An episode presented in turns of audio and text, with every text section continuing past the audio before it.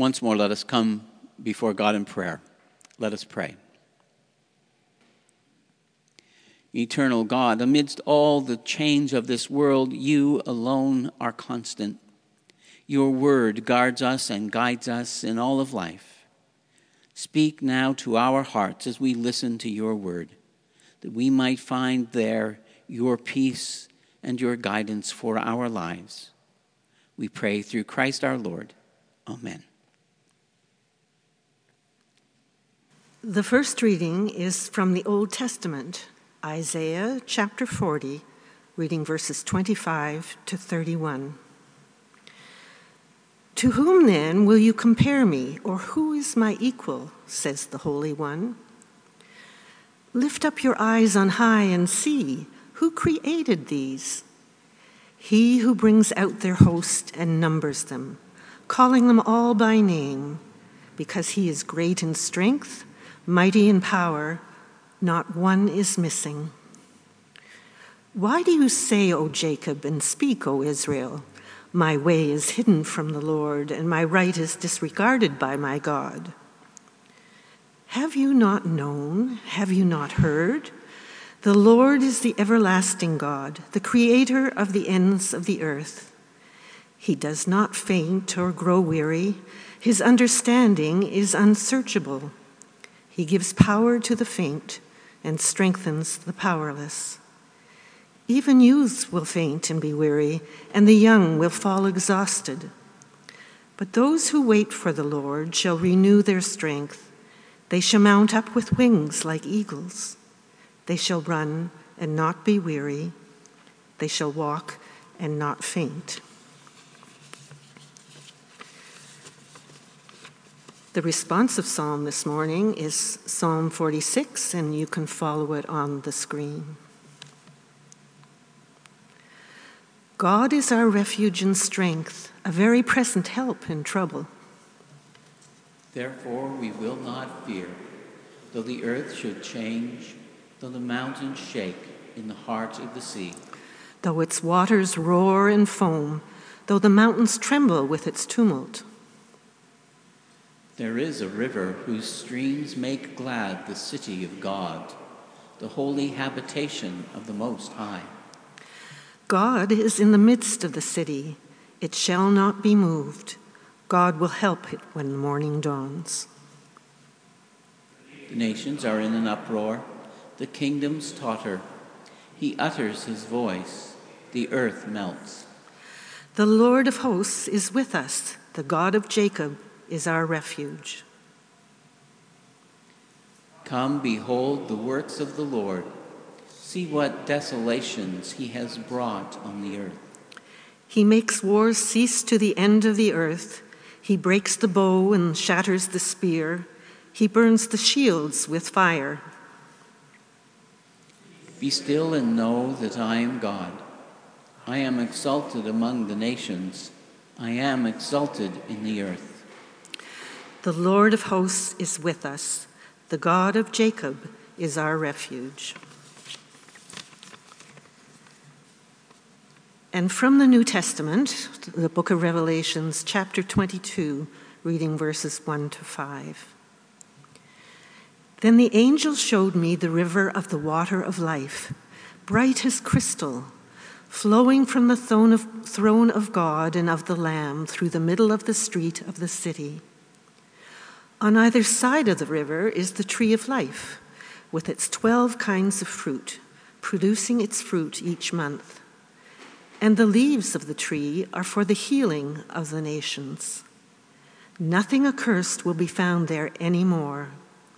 But the throne of God and of the Lamb will be in it, and his servants will worship him.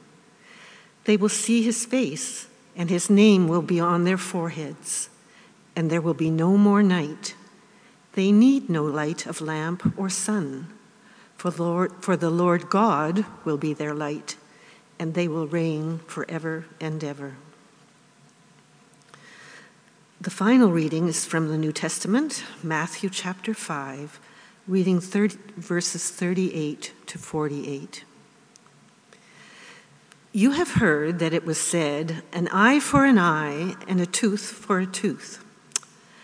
But I say to you, do not resist an evildoer. But if anyone strikes you on the right cheek, turn the other also. And if anyone wants to sue you and take your coat, give your cloak as well.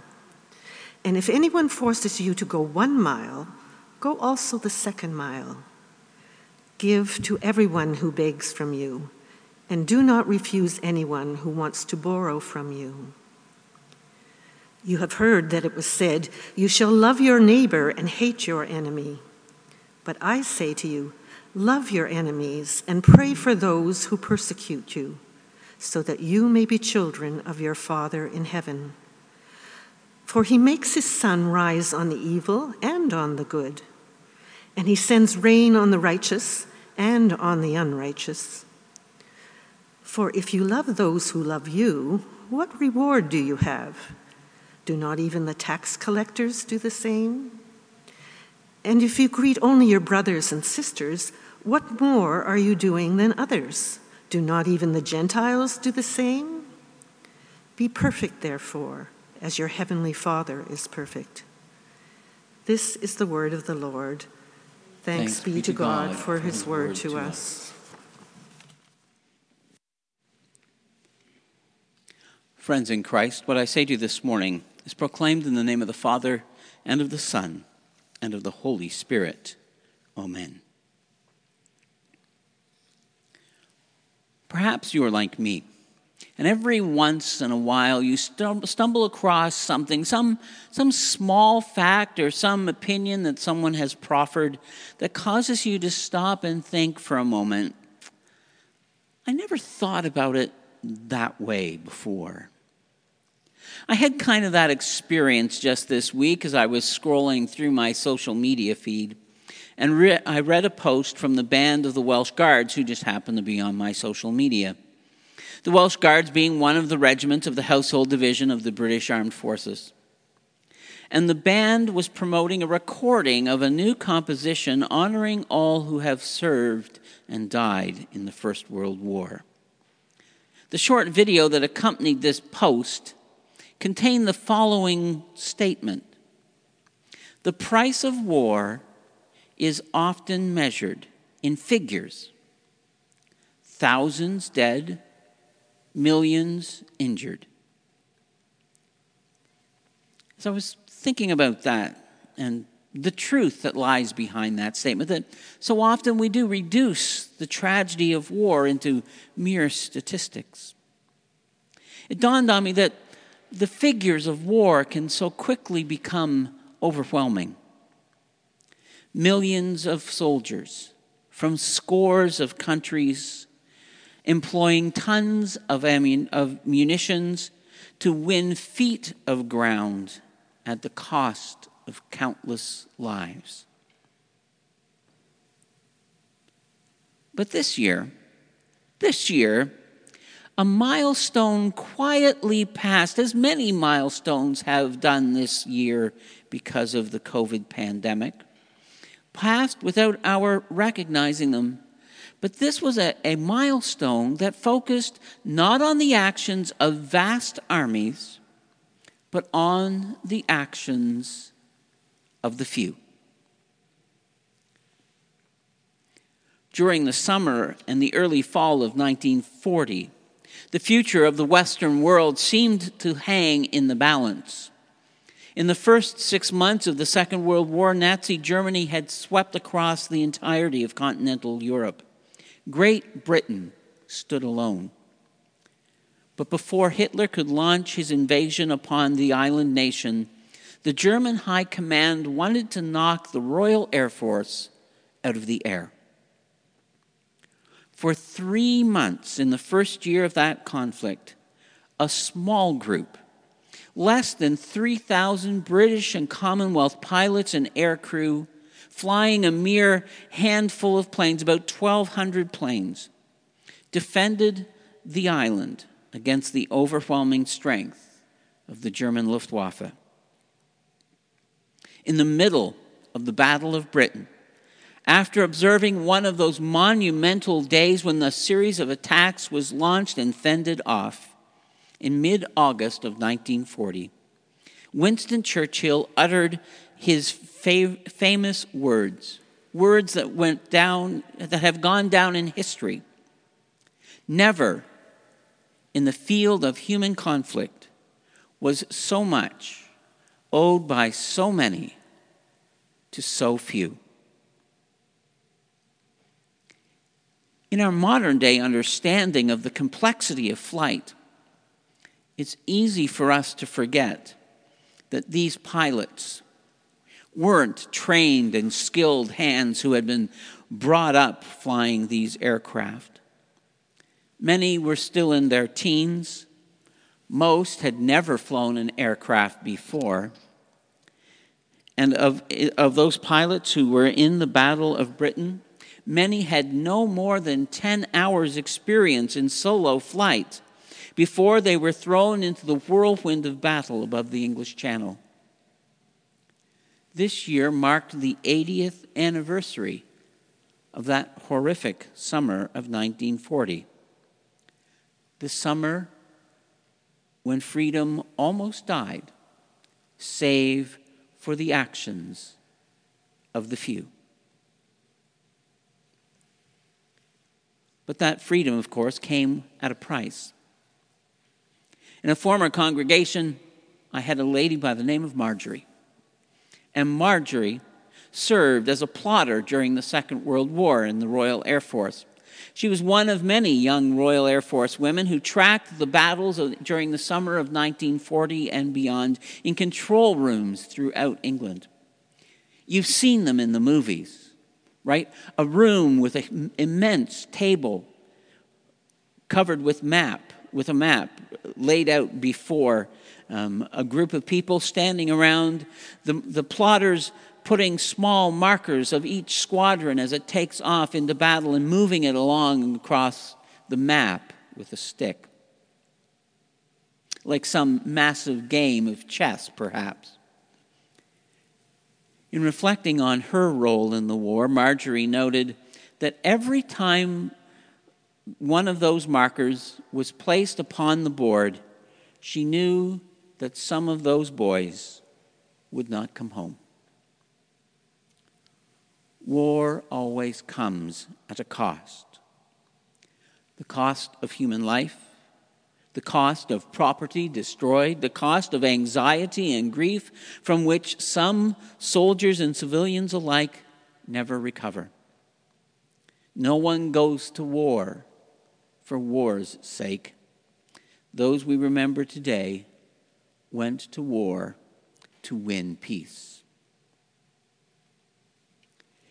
In our reading from Matthew's Gospel this morning, Jesus encourages his disciples to seek reconciliation not to exact revenge as a form of justice, an eye for an eye and a tooth for, for a tooth, recognizing that that sort of thinking only escalates a dispute and continues it forward, but to live by ideals of kindness and compassion, even when they were severely challenged.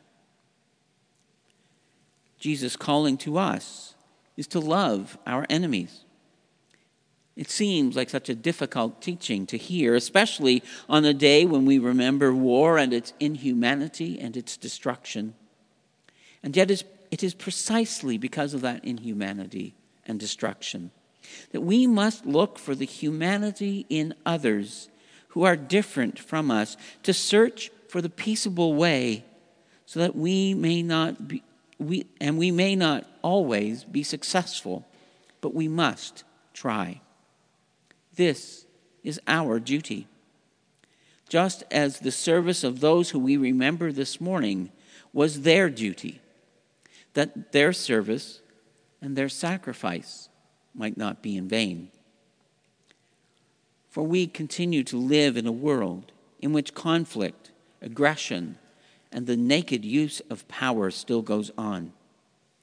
Where the, power, where the powerful prey on the weak and those who are insecure in their position over their people seek to find enemies to unify their nations.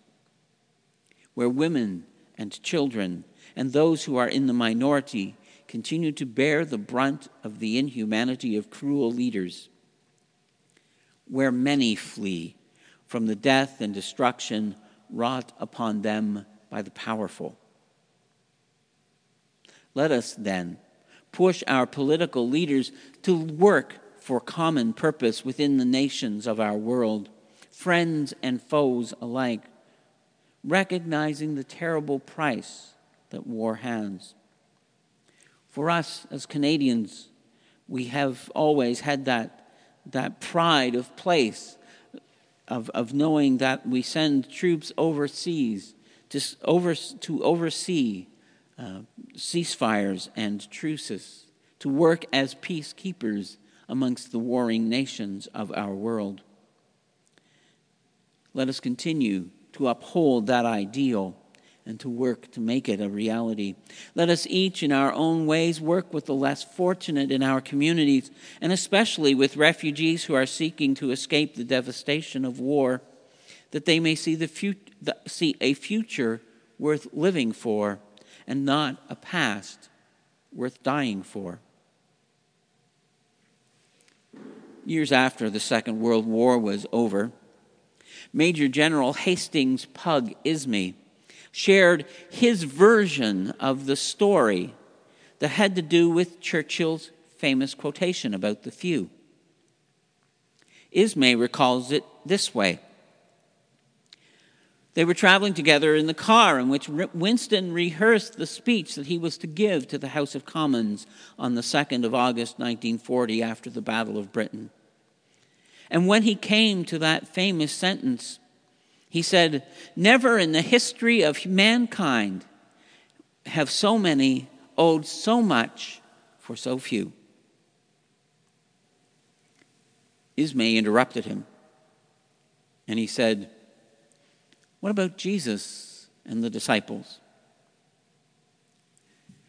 Good old pug, Winston replied, who immediately changed the wording to never in the field of human conflict. As Jesus' disciples, let us remember that we, with, let us remember with solemn reverence the loss of life that has been wrought by human conflict, and let us strive for peace.